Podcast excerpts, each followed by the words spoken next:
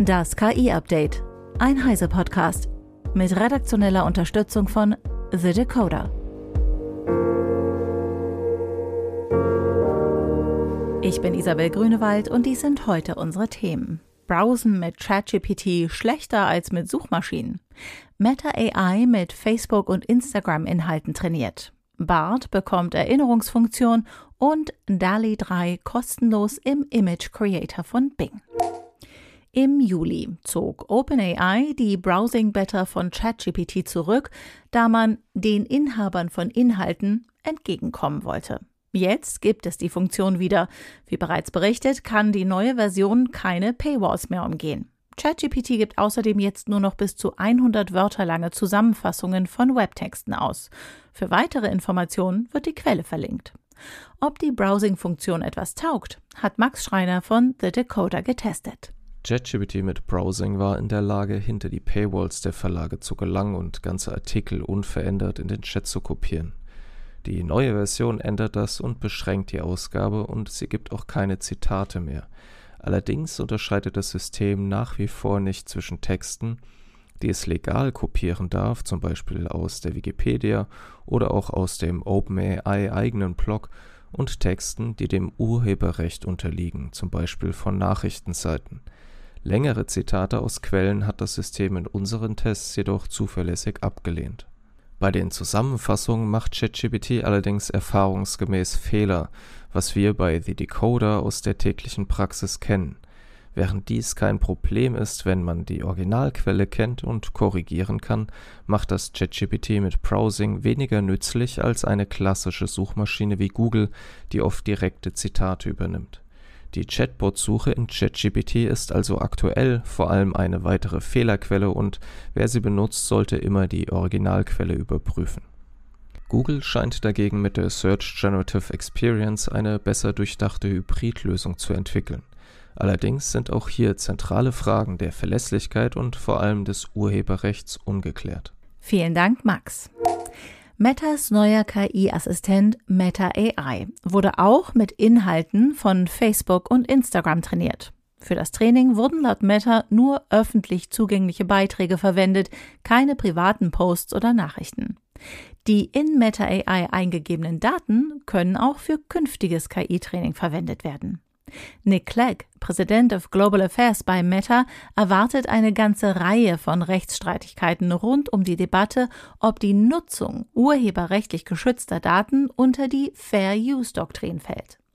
Die Fair Use Doktrin besagt, dass die Erforschung und Entwicklung grundlegend neuer Technologien oder Inhalte das Urheberrecht aushebeln kann.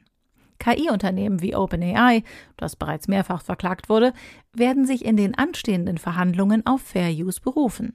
Nick Clegg erwartet, dass die Gerichte diese Argumentation bestätigen werden. Das Justizministerium in Brandenburg setzt bei Massenverfahren wie bei Fluggastklagen künftig auf den Einsatz von künstlicher Intelligenz. KI ist ein mögliches Instrument, um Massenverfahren zeitsparender und effizienter zu erledigen, sagte Justizministerin Susanne Hoffmann der Nachrichtenagentur dpa. Das Land werde sich darum an einem hessischen Modellprojekt für KI-Anwendungen bei Fluggastrechteverfahren in Frankfurt am Main beteiligen. Dabei soll KI Richterinnen und Richter bei gleichgelagerten Fällen wie den Fluggastklagen mit Textbausteinen und Vorschlägen unterstützen. Auch das Oberlandesgericht Stuttgart setzt bei der Bearbeitung von Dieselklagen inzwischen auf KI, etwa um die Fälle vorzusortieren.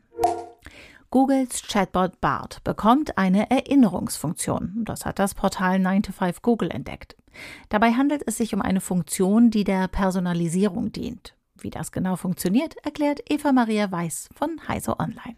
Bisher ist es hier so, dass jeder, der Bart eine Frage stellt, potenziell dieselbe Antwort auf dieselbe Frage bekommt.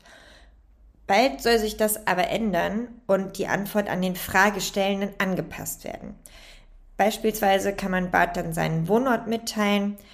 Das geht entweder bereits jetzt schon über die vorhandenen Erweiterungen, also beispielsweise wenn man Bart Zugriff auf das Google-Konto gibt und dort der Standort freigegeben wird, oder aber man kann eben demnächst sogenannte Memories oder Erinnerungen eingeben.